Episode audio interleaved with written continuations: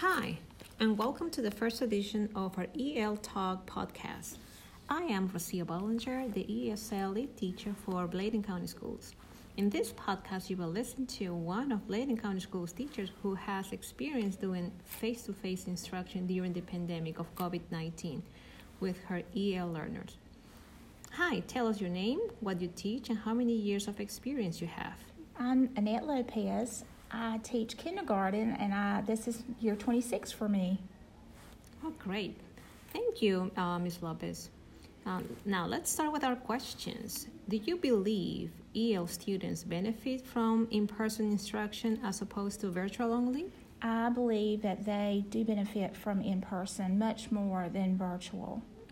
Why would you, why would you say Um, when you have face to face teaching, you know what their strengths and their weaknesses are. When you don't have that contact with them virtually, except for a few minutes when they do meet with us live, and then still you don't see exactly what they're doing and what they're learning. Assessment is difficult too.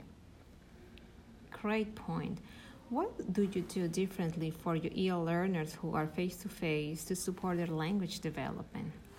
We repeat a lot of things. We write. Um, we construct sentences. We talk about vocabulary daily, um, things that they may know, may not know, and how we associate it with the Spanish language or with their language. Great. Now, Robeson County is uh, fixing to start the face to face phase uh, with their students. What advice would you give Robeson County teachers who will start their face to face instruction in January? Um, first thing I would tell them is to realize that many of them have been virtual, that they're not getting the face to face instruction from caregivers that you would give them, to be patient, um, to start slow, just like you would at the beginning of the year. They, you're going to find all different learners, different levels of learners. You're going to have those who had extensive teaching from parents, and you're going to have those who had no instruction from anyone that were left on their own.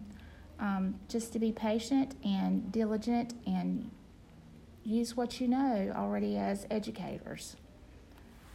Well, thank you so very much for helping me with this project, and I really hope it will be beneficial to those teachers who are preparing for face to face instruction at Robeson County School District. Mm, my pleasure.